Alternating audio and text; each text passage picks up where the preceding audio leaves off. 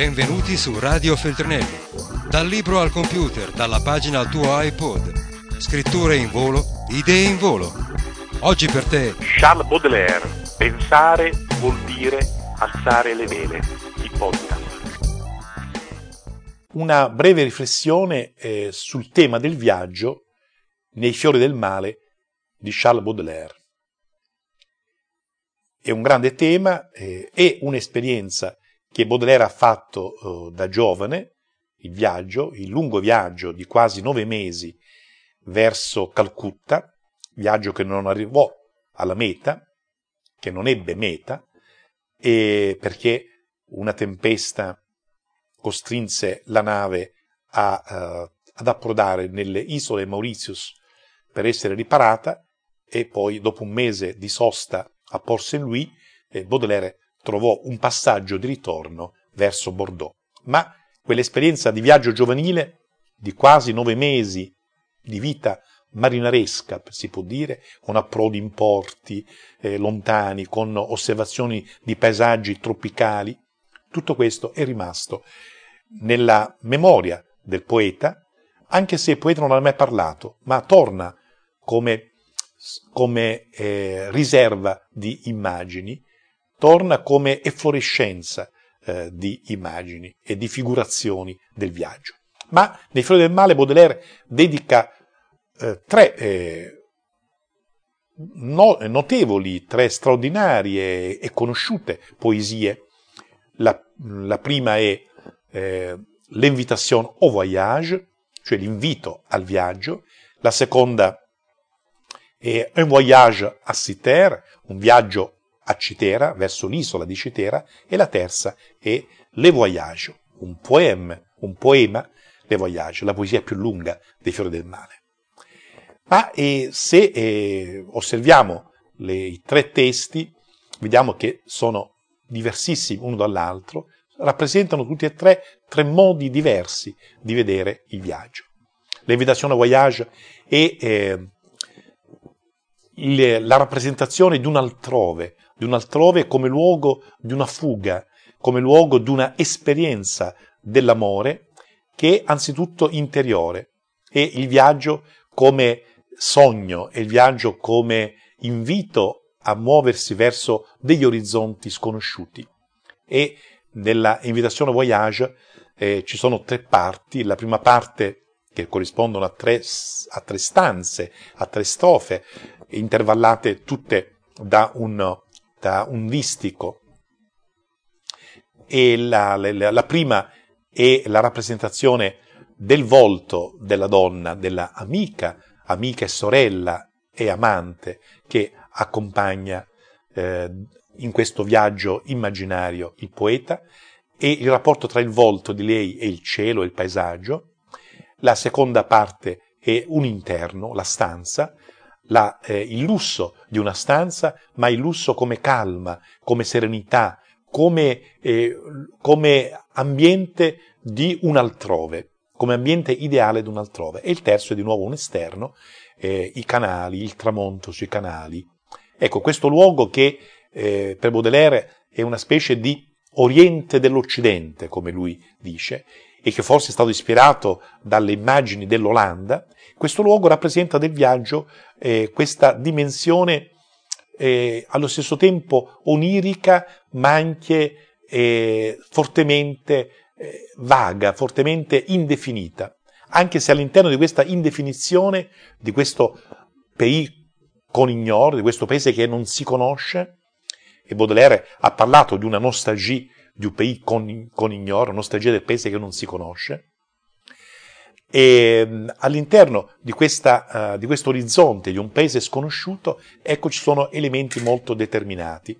La stanza, per esempio, con i fiori, il profumo dei fiori, i canali, la luce sui canali, i battelli che entrano al tramonto, eccetera. Poi c'è il viaggio a Cytera, le voyage a Cytera, che è il viaggio verso l'isola dell'amore, l'isola consacrata a Venere, ma in questo viaggio il poeta, l'io, diciamo, poetante, l'io che è messo in scena nella poesia, vede a un certo punto, sotto un cielo splendente, in una giornata meravigliosa, vede, approssimandosi all'isola, vede un albero a tre croci, e a tre bracci, un albero a tre bracci come fosse una croce in qualche modo, e su quest'albero c'è un uomo impiccato e il cui corpo è straziato dai corvi. Dunque nell'isola dell'amore c'è la crudeltà, nell'isola della bellezza c'è la sofferenza, e il poeta vede in questo corpo straziato la sua stessa immagine, la propria immagine. E dunque il terzo poema, Le Voyage, è quello più decisamente e anche concretamente dedicato alle forme del viaggio, alla riflessione anche sul viaggio. E c'è una estesa fenomenologia dei viaggiatori, viaggiatori ansiosi, illusi, affannati, arriscati. E riserva in questa fenomenologia un posto privilegiato il poeta a coloro che partono per partire. I veri viaggiatori sono quelli che partono per partire, senza meta, senza l'ansia dell'arrivo, la partenza in quanto partenza. Il partire come momento del distacco, no?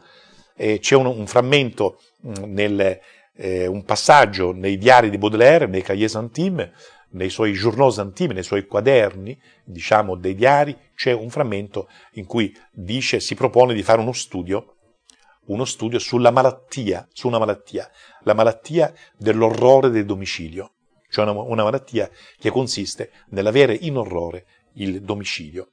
E dunque il senso del viaggio in Baudelaire è un senso, in qualche modo, che è quasi un'ossessione, è qualcosa che prende l'uomo come bisogno, come voglia, come desiderio della lontananza.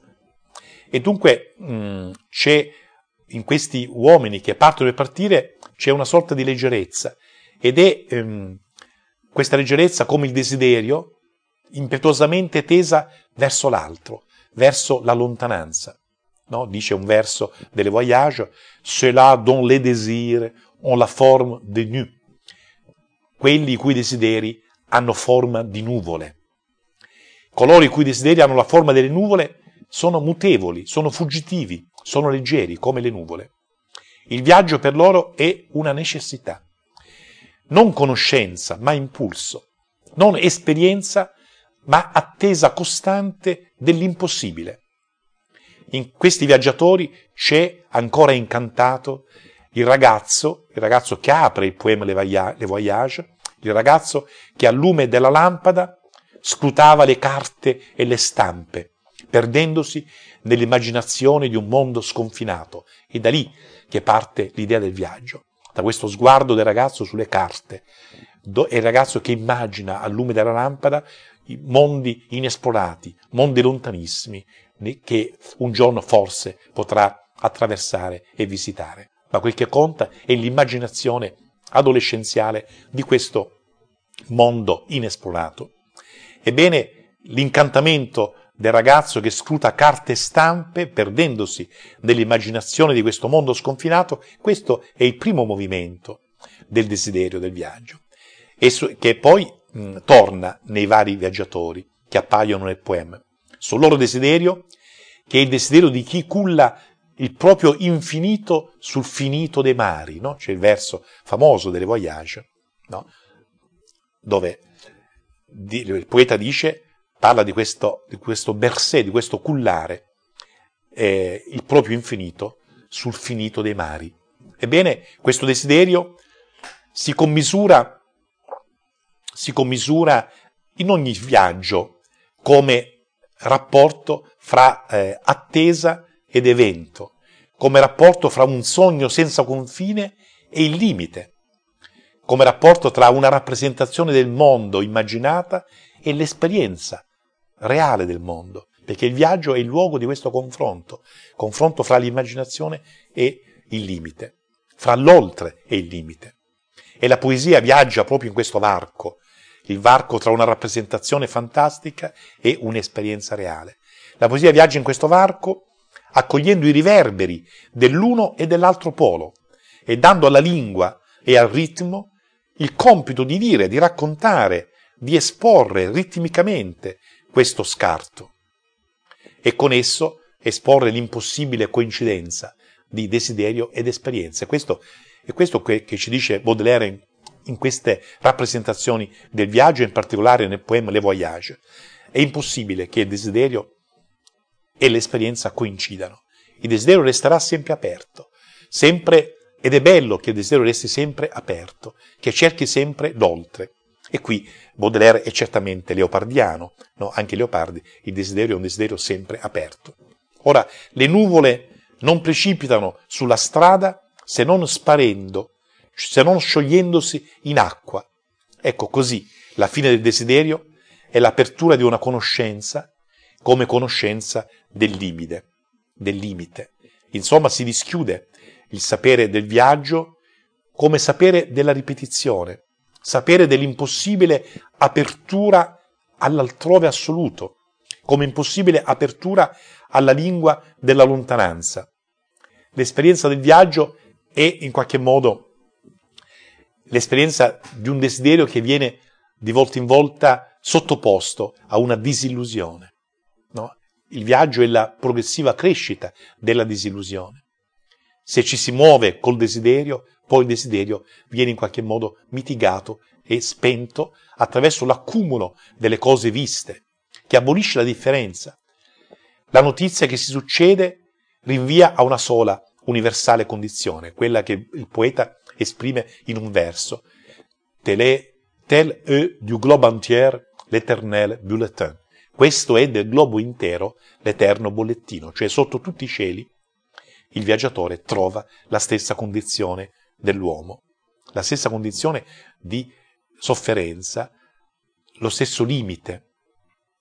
Il solo oltre che si profila alla fine del poema Le Voyage ha il nome di un capitano che attende di levare l'ancora e prendere il largo. Ma la nave di questo capitano ricorda l'imbarcazione con la quale Gordon Pym, nel racconto di Poe, tradotto da Baudelaire, Gordon Pym azzarda l'estrema avventura. L'ultimo viaggio accoglie nella sua figurazione tutte le odissee, trasformate in sfida infinita. Accoglie quest'ultimo viaggio tutti i tentativi di ritorno, tutti i nostoi, no? Che si sono rovesciati nella ricerca arrischiata dell'ignoto, nel dominio supremo del non ritorno. Ecco, nella chiusa delle Voyage di Baudelaire c'è in trasparenza il folle volo dell'Ulisse dantesco, quel folle volo dell'Ulisse di Dante, però sottratto a quella singolarità eroica ed esteso ad un noi, no? Ad un'appartenenza comune che comprende l'intera condizione umana per il quale il viaggio è sempre un passaggio verso un altrove che non si può mai definire. Radio Feltrinelli, tieni la mente a sveglia, non smettere di leggere. Resta collegato a questo podcast.